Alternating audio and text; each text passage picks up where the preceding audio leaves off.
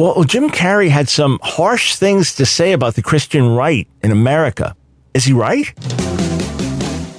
It's time for The Line of Fire with your host, activist, author, international speaker, and theologian, Dr. Michael Brown, your voice of moral, cultural, and spiritual revolution.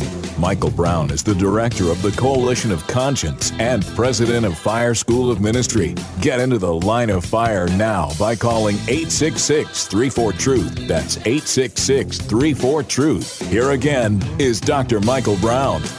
Well, his his own words, according to Jim Carrey, America will soon quote find out once and for all that the Christian right has never been about morality. It's been about holding on to power and using morality to do so. Was he right? Welcome, friends, to the broadcast. This is Michael Brown. Thanks for starting your week together with us. Hope you had a great Thanksgiving we did just had some wonderful time with family in town, great family fun together and always refreshing to, to have those moments and got some writing done. Also got some prayer in as well, but great family time. So I hope you had a, a great Thanksgiving and I hope your week is starting well. But either way, here we are together. And as always, it's my goal to be your voice of moral clarity, moral sanity, spiritual clarity in the midst of a society and chaos in a church all too often in compromise and to, to help you get your spiritual bearings. We're not here to just do news talk radio. We're not here simply to preach. We're here to be a voice for you and to sift through what's happening in the world around us and the culture around us and, and get a biblical perspective. That's why we write articles on a daily basis. That's why we do these radio shows on a daily basis. And this way you can have your head clear because you got to work out your own life, your own calling, where you are, how you're functioning. You got a million and one questions to work on. So let us tackle a lot of others for you and provide the ammunition for you, provide the data for you, provide the, the, the perspective for you. So we want to do that again as we continue to talk through issues having to do with the gospel and politics. Look, friends, I'm, I'm really committed. I'm really committed to helping us have a clear head about this from my book, Donald Trump is not our savior, to, to, to my articles, to the radio show and videos we put out. I want to do my part to help you work out a, a clear way of living and thinking. So you've, you've got things in their right categories. You've got things in proper order. You've got the gospel where it belongs. You've got politics where it belongs. You've got prayer where it belongs. You've got voting where it belongs. You, you've got the mind of the spirit. You've got the word of God. You've got practical wisdom so that we can live things out effectively here in this world. Uh, we shouldn't be pulled in a million different directions. That, that's, that's, that's not right for a child of God. You shouldn't be so influenced by the media one way or another. We, we shouldn't be so easily pulled by the latest report or news or wind of doctrine. There should be a stability. We shouldn't be so reactionary. So I want to help you. I want to do my best to strengthen you in this regard. So Jim Carrey, of course, has been attacking President Trump day and night, despises his policies. Now he's, he's come out in favor of socialism and things like that. People have kind of scratched their heads, think, you know what socialism would mean to your paycheck, sir? But putting those things aside, he's referred to President Trump as, as sadist in chief uh, he's a gifted artist as well, and will, will paint these derogatory paintings of President Trump and compared him to cancer and other things. And there are evangelical Christians that absolutely are appalled at what Jim Carrey's saying, the way he's saying it, but they have their problems with President Trump. But Jim Carrey went beyond that recently, and and he said that the Christian right has never been about morality. It's been about holding on to power and using morality to do so. Now, I wrote an article about that that was posted uh, Saturday and Sunday on different sites and today on some other sites. It's gotten a lot of attention, a lot of feedback. And when I, when I, uh, uh, linked the article, when I wrote the article, I linked it to the tweet where he said this. So just this morning, I was looking for the tweet or late last night. The tweet's gone. So when I click on where the tweet was, it's gone. So I, I went to his Twitter feed and ran through recent feeds and I don't see it. So if if maybe he felt wrong about it or some, but anyway, it's pulled. Maybe there was an issue with Twitter. I, I, I don't know. I mean, I hope he pulled it. I hope he pulled it. But before you react harshly to what he said, because we're going to look at it fairly and ask the question about the Christian right in America. Before you react to what he said, I, I want to take you back to last year. I remember when this happened. So I'm looking at a report on Christian Today that was posted July 20th of 2017, uh, written by Joseph Hartropp. The inevitable jester Jim Carrey has made surprising and profound statements about suffering, grace, and how Jesus shows us the path to salvation. The comedian's comments weren't wholly orthodox, but Christians should listen and learn. His words offered more weight and wisdom than many Sunday sermons. So, uh, he was at this gathering. There was a Jesuit priest there. There were people who were battling addictions, etc. Uh, so uh, it is a, an organization called Homeboy Industries, based in L.A. It's a center for rehabilitating former gang members and prisoners, led by Jesuit Reverend Gregory J. Boyle. So Jim Carrey was speaking there. Uh, let's listen to what he had to say. I've broken it up into a few clips. Let's play the first clip. This room is filled with God, and uh, and that you are heroes to me, and I admire you because when you step through these doors, and you decide to be a part of this family. You've made a decision to transcend and to leave darkness behind. And it takes a champion to make that decision. All right. Now, when Jim Carrey said those words, I don't know that he was thinking consciously they're going to be broadcast publicly because it's a small gathering and he's just there with a mic. You can see it's not professional sound quality or anything like that.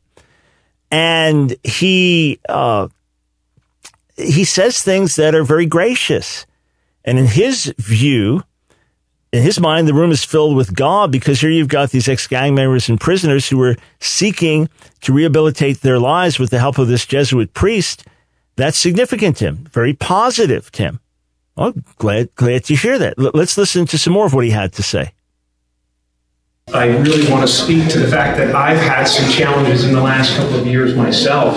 Uh, and uh, ultimately, I believe that suffering leads to salvation. And in fact, it's the only way. Ah, so suffering leads to salvation. So he's talking about problems he's had in his own life, issues he's had to deal with. And, and let's, let's remember that often the, the Hollywood actors and these elite celebrities deal with all kinds of issues, be it uh, substance abuse, be it depression, be it other issues for, for whatever, either as a result of all the fame they have or because their giftedness parallels another weakness in their life or, or whatever it, it might be. All right. So, uh, for sure, it's significant that he says those things.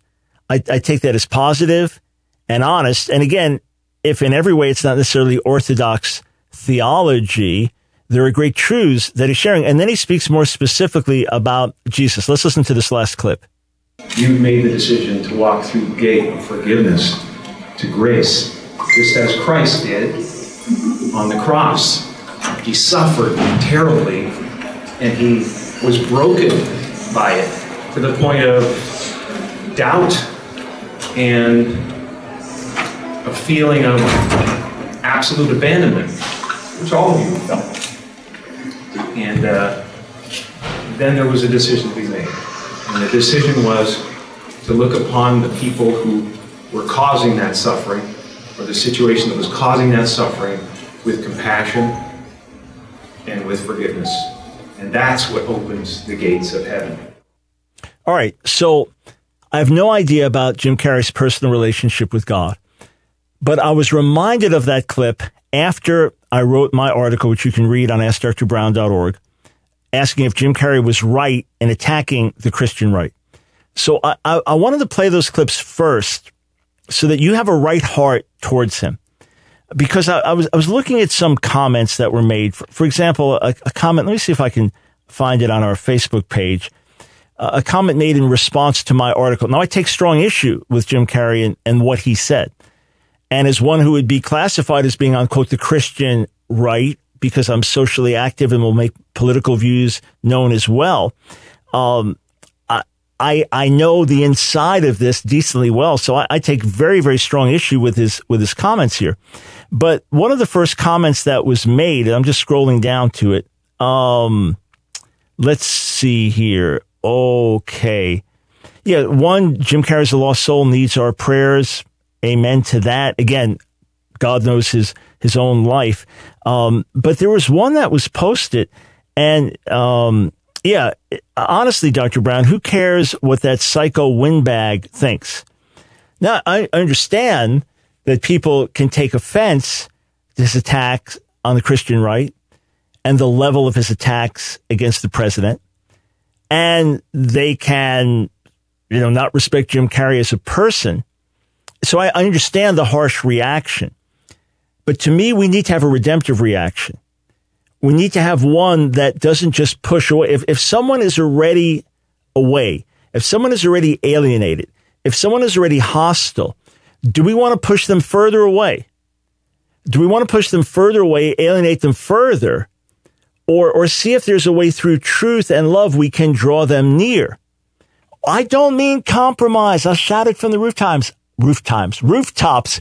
I don't mean compromise if you know me, you know that I don't have a compromising bone in my body in terms of when I see right and wrong, got to do what's right. Well, it's, it's more expedient to do wrong. It doesn't matter. It's more beneficial to, it doesn't matter. You'll get ahead more if it doesn't matter. Right is right. So I'm not talking about compromise. And I'm not attacking the person that posted, honestly, Dr. Brown, who cares what that psycho windbag thinks. I understand should should we stop our lives to evaluate what a Hollywood actor with some very different views has to say? No. However, because he's prominent, because many people follow him, yes, as an actor, they don't necessarily look to him for moral guidance, but he's a man of influence like anyone else who has millions and millions and millions of, of followers. And many people have been entertained by him. So now they may listen to what he has to say. I think we do need a response. And I think we need a response that is accurate, that is moral, that is true, that is filled with grace as well. So we'll do that when we come back. We'll respond to Jim Carrey. Oh, and how do you vote when you vote? I got a question for you. We'll, we'll come to that in a little bit. Stay right here.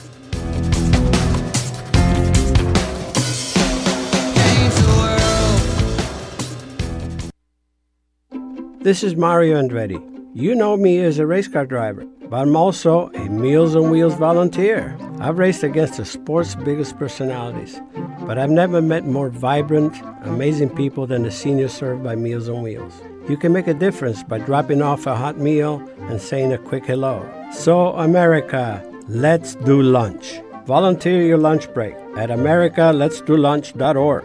This message brought to you by Meals on Wheels America and the Ad Council. Hi, this is Terrence Howard. My mother was the cornerstone of our family. She shaped me as an actor, a musician, as a human being. So when she was diagnosed with colon cancer, it was like our whole family got cancer. And she died when she was only 56, so this is personal. Now, hopefully, my heartbreak is your wake up call. Colorectal cancer is the second leading cancer killer, but you can prevent this disease. Screening finds precancerous polyps so that they can be removed before they turn into cancer. I've been screened. If you think that you're at an increased risk like I am, ask your doctor when to start screening. And if you're 50 or older, get screened. I don't have my mother anymore. So please, do everything that you can to stay around for yourself and for your family. Screening saves lives. A message from the U.S. Department of Health and Human Services. Today, we decided to walk to school. The light counted 15, 14, 41, 31, I mean 13. We took, took a left, left on Carroll Street. Street. Danny's smart, but he gets distracted. I realized he forgot his homework. I hope, he doesn't have another bad day at school. When you can see learning and attention issues from their side, you can be on their side. That's why there's understood.org, a free resource for the parents of the one in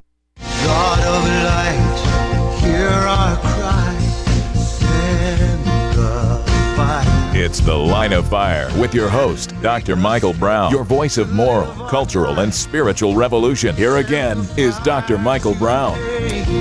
Thanks, friends, for joining us on the line of fire. Friends, something I've sought to do consistently for years now is help us have a kingdom perspective on politics, a kingdom perspective on living in this world, uh, recognizing the importance of patriotism and loyalty, but emphasizing that the Great Commission comes first, that our heavenly citizenship comes first, and as citizens of a heavenly kingdom, we serve this earthly kingdom.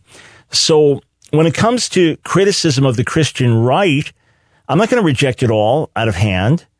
I'm, I'm not just going to throw it out as if it had no meaning. And in fact, uh, in my book, Donald Trump is not my savior. An evangelical leader speaks his mind about the man he supports as president. In that book, I specifically ask the, the question, uh, quote, uh, have we, have we compromised our ethics to gain a seat at the table? This, this is a very specific question that I've asked.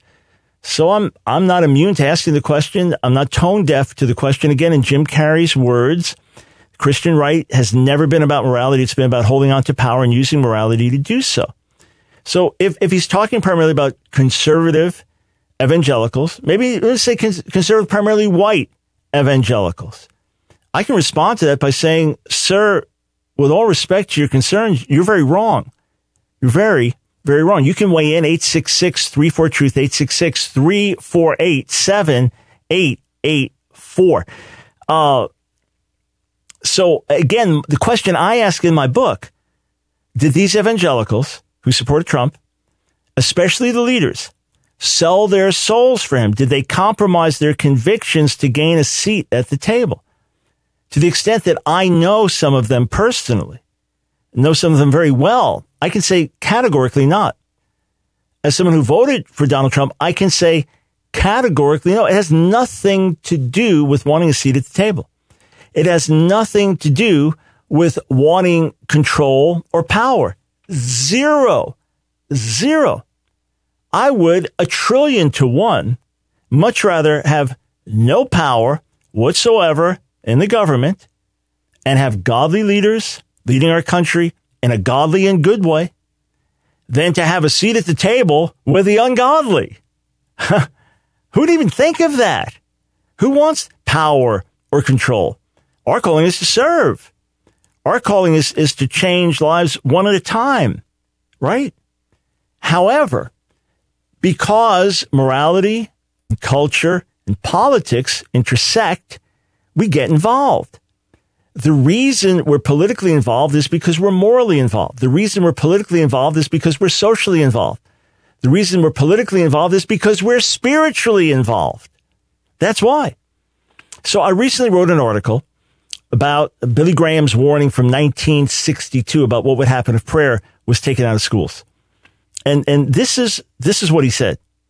He said, American democracy rests on the belief in the reality of God and his respect for the individual. Ours is a freedom under law, but it is also a freedom that will evaporate if the religious foundations upon which it has been built are taken away. His goal, Billy Graham's goal, was to preserve freedom.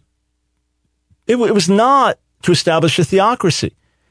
It was not to assert some type of control. It was not to exercise power. It was to preserve freedom. That's why he spoke out.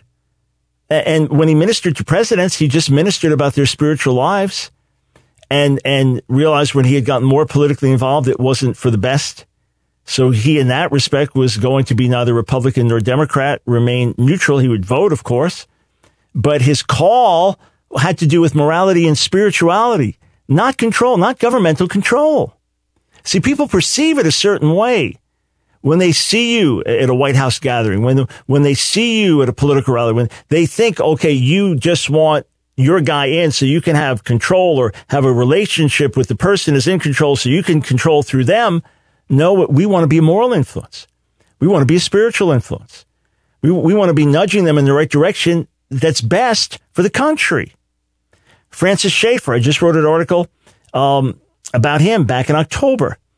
I, I cited warnings that he gave in 1968 with, with prophetic precision and with an emphasis on, on sexual issues and maintaining gender distinctions. And, and listen to what he said. It is imperative that Christians realize the conclusions which are being drawn as a result of the death of absolute. So if we didn't realize this, the society would collapse. We, we would have moral anarchy and chaos, which is really what we have in, in many ways. We still have a certain amount of order and certain sense of right and wrong, but it, morality, sexuality is in a very chaotic and anarchic state compared to what it was just some years before when he was issuing these warnings as so much change was happening in the 60s with some that had begun already in the 50s and before. So the point is that the goal is not how can we get more power? The goal is how can we have more godly influence? The goal is what can we do to bring about positive change? You say, well, what about the moral majority? that that was a call to get out and vote. Reverend Jerry Falwell starting that. That was the purpose of it. Get out and vote. Get politically involved. Get Reagan in and get this one in, and, and that'll make the difference. Still, what prompted it was a concern about morality. What prompted it, contrary to Jim Carrey's thoughts, what prompted it was a concern about spiritual and moral decline in America and about what was going through our airwaves and the negative effect this would have on our kids and our grandkids. Therefore, to the extent that politics intersects with this, get out and vote. Now, the second half of the broadcast, I want to talk about the difference between the power of a vote and the power of the gospel. All right. And, and I'll lay something out very simply for you that I think will really help in your thinking. But to a certain extent, the moral majority became somewhat of an appendage of the Republican Party. To that extent, it failed. To that extent, it lost its power. To that extent, it lost its cutting gospel edge. Not that Reverend Falwell ever stopped preaching the gospel and standing for gospel truths and, and speaking out against sin in the society. But to the extent that the moral majority was largely appended to the Republican Party, and it was almost as if we have to get this one elected to see these goals fulfilled. And so the, the greater emphasis is on the elections. To that extent, it falls short. So I, I can understand why the claim can be made that the Christian right just wants power. But what motivates us is not a quest for power. And, and maybe you don't put me on, on the side of the Christian right. Maybe you put others there. That's fine. But I'm a conservative. I'm a follower of Jesus. I'm an evangelical. All right. I, I vote for conservative moral values. So I think the world would put me in that category. I think Jim Carrey, if he knew me, would put me in that category. All right. So I, I try. I was writing the article, responding to him, and thinking, okay, how how can I how can I best reach out to him? What what what could I say that would get him thinking? And and I, I thought, okay, let, let me ask him a series of questions and I, I tweeted him a copy of the article, so maybe he saw it. He's got millions of followers, so good chance, very good chance he didn't see it or know that it exists, but you never know. I've written enough things with people I had no connection with, and someone got it to them. Told me, hey, I just want you to know I, I got that article to them. I told them I need to read it. I always try to make connection with people, but if I can't, then then I'll share these things for the edification of the public, uh, our learning, our growth, and then and then from there, if it gets to the person as well, wonderful. But this is for people who think like Jim Carrey, and many of those will read these articles and listen to me on the air. First, Mr. Carrey, when you express your outrage against Donald Trump, is it because you find him morally offensive and a threat to our nation? So why are you doing it? Because you want power? Because you want political control? No, he's a Canadian, right? No, you're you're doing it you're doing it because you find him morally offensive and a threat to the nation. That's that's what you think, right? Okay, second, if your answer is yes, then do you vote for Democratic candidates because you believe they'll do a better job of fighting against the dangerous conservative right? If you look at us as dangerous, etc., so do you vote for Democrats? If you could vote, America, do you vote for Democrats so that you think because you think they'll do a better job of fighting against the right? Okay. All right. Number three, are you therefore using your moral outrage in order to gain political power? Or are you voting for candidates who share your moral outrage? Obviously, you're voting for candidates who share your moral outrage. Number four, assuming that you're not using your moral outrage as a tool, but are sincere in your convictions, why is it so hard to understand that those of us on the right feel the same way? Just from the opposite side of the spectrum. Uh, to reduce it to one question, Mr. Carrey, if you and your ilk can be sincerely motivated, why can't you recognize that those of us on the right are likewise sincere? Or could it be, despite those very gracious words spoken about Jesus and suffering and salvation and grace and forgiveness, very powerful words, at that, that group led by a Jesuit priest helping gang members, prisoners find rehabilitation? Could it be that you can look at those people as Christian or seeking to be Christian, but those who identify as evangelical leaders, you can't? Maybe you've caricatured us. Maybe you've misjudged us. Maybe you think it's all about political power. I remember meeting with a local gay activist in Charlotte, North Carolina, some years ago. And partway through our lunch, the young man, known me for some years, he said, Dr. Brown, I have to apologize. I've, I've misunderstood you. I, I thought you wanted some kind of power control. I see that's not the case. And I sat there with tears streaming down my cheeks. I said, Man, I just want you to know the love of the Father. I just want you to know the love of the Father. He subsequently concluded I was a loony because he couldn't figure out how I, I how I had the convictions I did if I wasn't trying to get political power and control. So he could, he considered me a wingnut. Yeah, but at least he understood. At least he understood the goal was not political power and control. So, Jim Carrey, I, I hope you can meet some evangelical leaders and, and, and, hear their hearts and find out about their love and their, their care for the hurting and our love for the unborn. Maybe to just change your perspective, sir. We'll be right back. Hi, I'm Joni Eareckson Tada, and I need my sisters. Kathy saved me from drowning when I broke my neck. And then I lived with my sister Jay for seven years, during which time my older sister Linda often stayed overnight to give Jay a break. Someone once said, Sisters are the people we practice on, the people who teach us about fairness and cooperation, kindness and caring, although quite often the hard way. well, Romans chapter 12 says, Love one another with brotherly, or I should say sisterly, affection then it says, outdo one another in showing honor.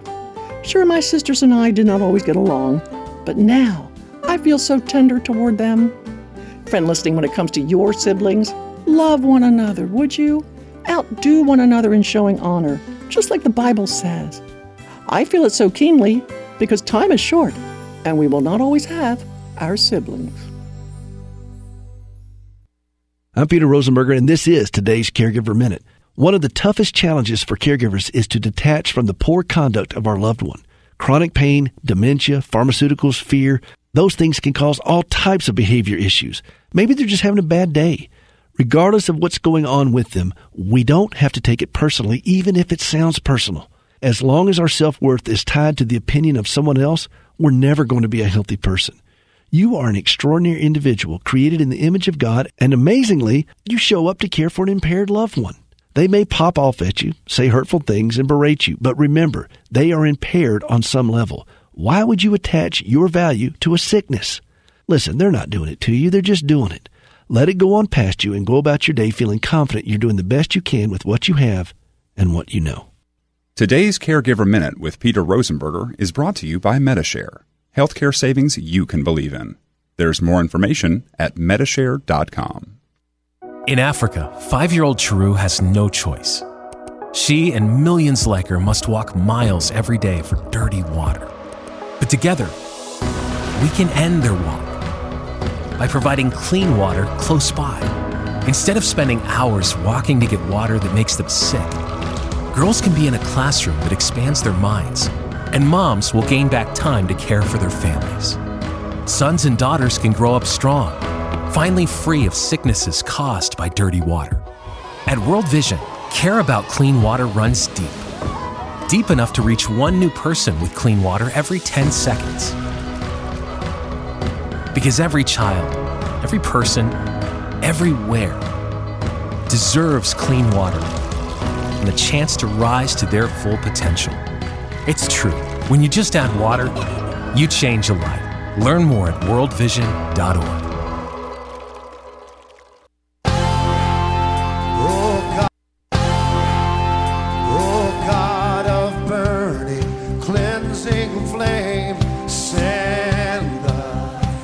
It's The Line of Fire with your host, Dr. Michael Brown. Get into the line of fire now by calling 866 34 Truth. Here again is Dr. Michael Brown. Thanks, friends, for joining us on the line of fire. The number to call 866 34 Truth, 866 348 7884. Hey, special shout out to all of our friends watching on YouTube. I haven't done this for a little while, but I'll I'll give you a thumbs up. You can send back some symbols, hearts, thumbs up. Pour it out. I'll be looking on my screen as they, oh, right in front of me. Got a new screen right here. Yeah. So uh, send me back some thumbs up, smiles, and uh, greetings to all those watching on Facebook, listening on radio, listening by podcast, watching a delayed broadcast on YouTube, wherever you are, everywhere. Welcome, welcome to the broadcast. Again, the number to call 866 348 7884. Now, I've got a question for you. When you vote, to all those living in America, when you vote, what what are your primary categories? What is your biggest emphasis? What is it that that gets you out to vote and that that causes you to vote? So, is it, for example, issue of immigration in America? That's your biggest concern. Is it national security or international security issues? Is it the economy? Is it moral and social issues? Is it something else? You, it's all about who's going to reduce the size of government, whatever. What what primarily causes you to vote? I asked this question on Twitter today. When you vote, which is the single greatest factor in making your decision? Economic issues, national security, moral issues, or other? We got our first few hundred votes in. And I'm assuming the great majority of people following me on Twitter are fellow believers. So I know there are folks that follow me on Twitter that despise me and mock me, and for whatever reason they follow me. But but there are certainly the great great majority would be fellow believers and probably largely fellow evangelical believers.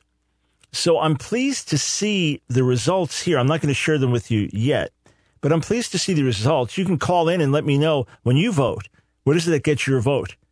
When you vote for a candidate, what's the number one reason for which you're voting for that candidate? 866 34 Truth. But what, what I don't get, let's just say that this poll is indicating so far that the number one factor is moral issues. What I don't get is lots of polling data that I've read, those leaving the uh, election, so post uh, post election uh, polls that are done as people are leaving the precincts. And someone interviews them and, okay, what are your beliefs about this, this, this, and why do you vote? That it seems that even among professing evangelicals, the number one issue was the economy. And that's, I just, I don't get that. Yeah, the economy is important and the economy does affect people's lives and there's more suffering when there's less money. And, and I understand that.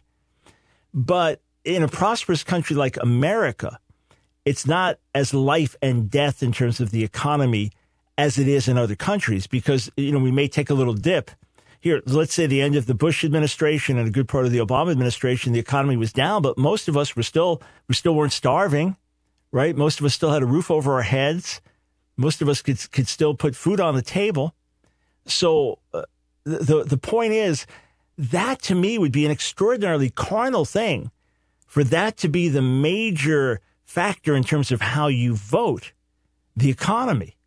That that that would be quite extraordinary. Now, if that is the, if if that's how you vote and you want to explain it to me morally and tell me why it makes good moral sense, that's fine, perfectly fine. But to me, that's odd. So the results, is, as I'm looking on on Twitter and just refreshing the feed here, I'm pleased to see this. But I, I may have to write an article on it and ask, okay, if if that's the case, then what what are these polls telling us? Now, I've got a representative sampling. And I would also imagine, just like those of you who follow us on the line of fire and, and listen to us and watch us as much as you can, I would assume that you are among the more committed believers. Now, uh, for all of you who, who follow us regularly and differ, thank, thank you for giving us time. Thank you for allowing me to, to do my best to influence you and persuade you and impact you. All right. And if you just listen and watch because your whole role is to get fodder for for your material that opposes us, well, I'm glad you, you you're you're listening and watching anyway. But having said all that, having said all that, friends, I would expect the great majority of you who are involved with this broadcast are fairly seriously committed believers. I don't think you would, you'd put up with me day and night and the exhortations and the encouragement and, and the, the tone and the focus. I don't think you would do that unless you were in some kind of agreement and some kind of fundamental uh, amen to what I'm saying. So maybe the cross section that I'm getting from you, from those on Twitter and social media, is the more committed, the, the more serious, the, the more Bible based believers that are out there. And therefore, your voting respect, re- reflects that. But let, let me just talk to you about the issue of, of voting versus preaching the gospel. You say, well, why are you making a comparison? Let, let, let me explain. I had this mental picture over the weekend. It was just crystal clear. And there was a dam and hole here, hole here, hole here, hole here, hole here, hole there. Okay. All, all these different holes. And we were plugging as many as we could. There are a lot of us plugging as many as we could with our fingers. You know, the proverbial finger in the hole in the dam, right? But what struck me was that's what voting does. That's what voting does. Voting doesn't change the nature of the dam. Voting doesn't stop the torrents of water from hitting that dam. Voting doesn't do anything to protect the people down there if the dam comes down. What it it holds back the negative forces. So let, let me explain what I mean. Many of us, and I'm not talking politics, I'm talking gospel, all right? Many of us believe that we were in a dangerous decline in terms of religious liberties in America. That, uh, uh, look, I, I had a, a major media guy, one of the top few media men in America. I, I mean, major, major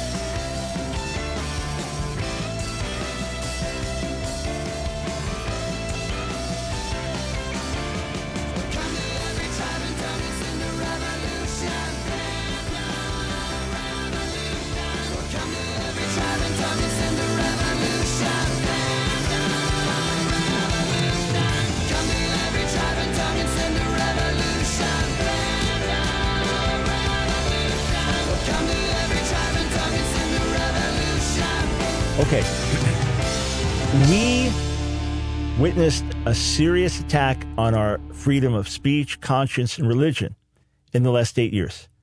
We were very concerned that if Hillary Clinton was elected, things would get even worse.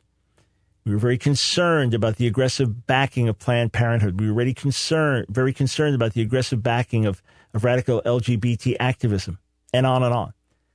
So, in many ways, having Donald Trump as president, in, in many ways, having him as president has given us a respite. Now, again, you may like him or not. That's not the issue. Whether you voted for him or not, we really have a respite. He has really pushed back in many ways against this radical activism. He's pushed back, for example, against radical transgender activism in the military. He's pushed back against those trying to attack our religious freedoms the justices that he's nominating and are being appointed are, are also pushing back against these things.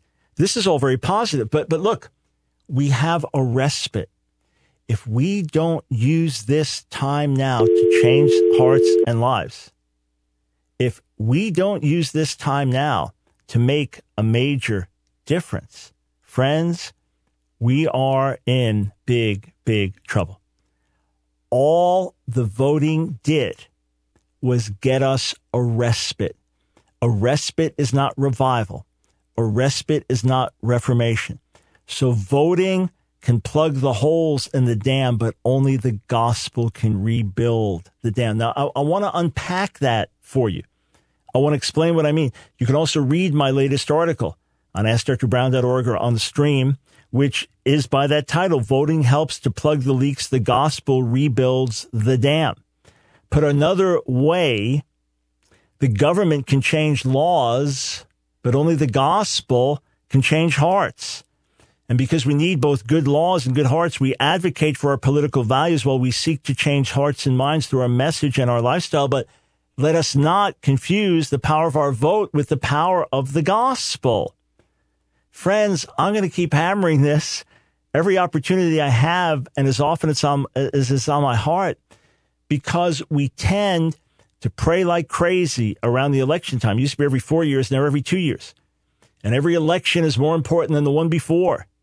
And every election is, is more, is the most important election of our lifetime. And then the next one's even more important. And, and how many billion, how many billions of dollars are given for financial campaigns? And remember, if, if I'm campaigning against you, the more I spend, the more you have to spend. The more you spend, the more I have to spend. This was just this endless, but up, up, up, up, up, up. I remember two years back with a major campaign in North Carolina that was being fought for, for a senatorial seat. Man, I, I couldn't go anywhere. I mean, if I uh, go anywhere, I, mean, not physically, but let's say I'm just going to chill for a few minutes, watch some sports, and right before the sports thing, there's an, an ad from him and an ad from her. Wow. And then I get on YouTube. There's an ad from him. And the next thing, there's an ad from her. And there's back and forth and back and forth and back and forth and back and forth. It's quite unreal. Quite unreal. So uh, we get in this frenzy. We got to pray. It's urgent. And I, I, I recognize, I recognize the urgency of these things, the implications, the ramifications of the elections. I recognize all that. However, however, when all is said and done, when all is said and done, we then take our foot off the pedal as opposed to, okay, now, now press in all the more. We've got to make a difference with the gospel, friends again, the best the political leaders can do is, is plug holes in the dam. It's up to us with the gospel, with the Lord's help and grace, with the power of prayer and the power of preaching and godly living to bring about societal change. Don't take your foot off the pedal now. Now's the time to accelerate. We'll be right back.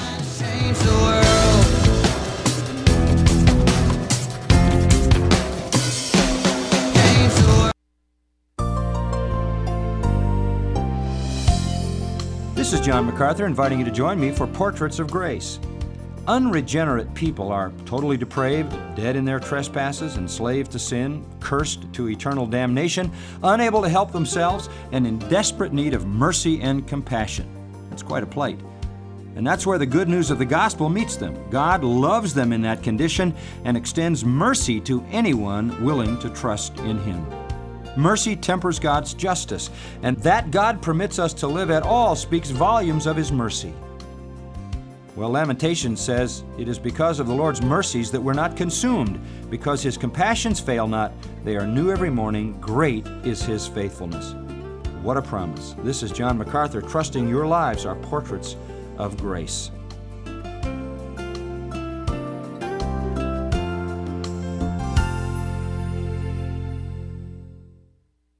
This is a public service announcement test from TakeMeFishing.org to determine if you need a fishing license and boat registration before heading out on the water. Let us begin. Are you a bear? Do you have a beak?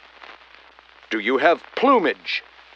Please tell me you answered no, which means you need to get a fishing license and have your boat registered, because it helps local conservation efforts protect the very natural resources you enjoy boating and fishing in for generations to come. Do your part at TakeMeFishing.org. Some people see a goat. At Heifer International, we see a mother able to support her growing family. Just one goat can provide a family with nutritious milk. The gift of an animal from Heifer can help a family start a small business. This hand up increases access to education, empowerment, and dignity. This is no ordinary gift. Heifer International. Learn more at heifer.org. It's The Line of Fire with your host, activist, author, international speaker, and theologian, Dr. Michael Brown. Your voice of moral, cultural, and spiritual revolution. Get into The Line of Fire now by calling 866 34 Truth. Here again is Dr. Michael Brown. So I'm, I'm looking at this poll on Twitter asking when you vote, what's the single greatest factor in making your decision? And I gave choices economic issues, national security, moral issues, and other. And other got 6%, national security got 7%, economic issues 9%, moral issues 78%. Now, that would have been my number one choice as well moral issues. So, I, again, I'm voting for political leaders to do what they can do if if we have bad laws, if we had bad justices, if we have bad policies, it affects all of us. It, it does affect all of us. It could ultimately affect our liberties to preach the gospel. Look, we read on a regular basis of people getting bounced off Twitter and bounced off Facebook and bounced off other so- social media and penalized on YouTube simply for holding to conservative views. One of my colleagues has been banned from Facebook. They removed his page, period. That's it. And all he's done is tell the truth about homosexuality. That's all he's done. I've had other colleagues that just posted Bible verses about that and they got blocked. They got banned. So you say, well, we don't need Facebook. Oh, okay. So then we don't need Facebook. We don't need YouTube. We don't need Twitter. We don't need internet. We don't need email. We don't need cell phones. We don't need radio. We don't, no, we don't need any of those things to serve God. We don't need any of those things to make an impact. But I'll tell you what, It'd be a lot harder today for me to get my message out to all of you and potentially reach millions of people through through writing and, and radio and internet if we didn't have internet and if we didn't have radio and it'd be a lot harder to get the message out. Yeah, so I for one want to preserve our liberties and I for one want to hold people to ethical accountability. If you claim to be a neutral platform and we pour hours into helping you develop that platform, then we expect integrity there. But I am, I am ultimately not looking at change coming from the top down. So let's just say, and I want to go to your calls in a moment. Let's just say that you share my convictions, which I believe, I'm quite sure are biblical, about preserving the life of the unborn. So you want to see Roe v. Wade overturned you want to see conservative justices appointed. You, you want to see laws passed to protect the unborn. Let's say all that happens in the next 10 years. Unless we're also influencing hearts, unless we're also changing minds, unless we're, we're also winning sympathy for the pro life position, it's only a period of time before another tide comes through and, and just sweeps out what we have and we end up with something even worse. You, you are not going to enforce morality by, by imposing it on everyone. Yeah, you can, you can enforce it saying we have laws. For example, don't murder. That's a law, right? But ultimately, if you're in a, a society full of anarchy and full of amorality and immorality, then people are going to be committing all kinds of crimes and, and there needs to be change in hearts and lives. All right? So the same way when it comes to pushing back against radical LGBT activism, caring for people, loving our neighbors, but pushing back against radical LGBT activism. Let's say we succeed. Let's say things that are legal today are illegal tomorrow. Let's say that the media can't broadcast certain things because people just say you got to turn it off or law says you have to turn it. Let's, let's just say that there's some moral code enforced on Hollywood like there was for, for decades from the 20s into the 60s the Hays Code, the, the moral code that was imposed on Hollywood. Let's just say it can be imposed again. It's only a certain amount of time. If we're not changing hearts and lives, especially the younger generation growing up, where at a certain point, they're just going to throw that thing off, just going to burst. And now you have a situation even worse. So yes, by all means, let's have good laws. By all means, let's have good policies. By all means, let's have good justices in our courts. By all means. And our voting can help in those ways. But voting is putting our fingers in the holes in the dam, whereas preaching the gospel is rebuilding the dam. preaching the gospel, living the gospel.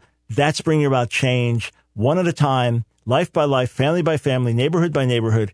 That's where the change is going to come. And then that will trickle up to change the society, to change the government, to change other things. Are, you with me on that?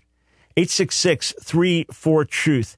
All right, let's uh, start with Isaiah in Greensboro. Welcome to the line of fire.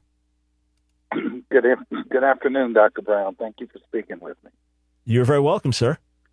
Yes, as a, as a, um, a black American, um, for years, I just automatically vote voted uh, Democratic, and then um, as my um, uh, walk with Christianity continued to grow, um, I eventually, during the Clinton administration, reached a point where uh, I could no longer uh, vote for a party that seemed to hold um, uh, homosexuality and um, abortion as sacred cows.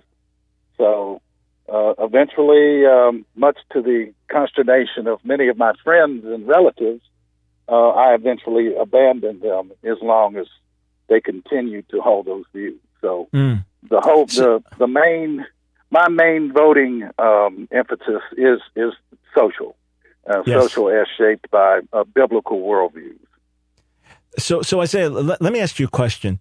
Different groups tend to vote in, in blocks. For example, the great majority of American Jews vote Democrat, and most of them are very liberal in their thinking. Uh, white evangelicals overwhelmingly vote Republican. And you- as you were mentioning, many of your, your, your black friends, black Christian friends, vote Democrat. So here, here's my question for you. Uh, I, I grew up in a home where my dad was very inter- very involved in the Democratic Party, and I I grew up thinking like that.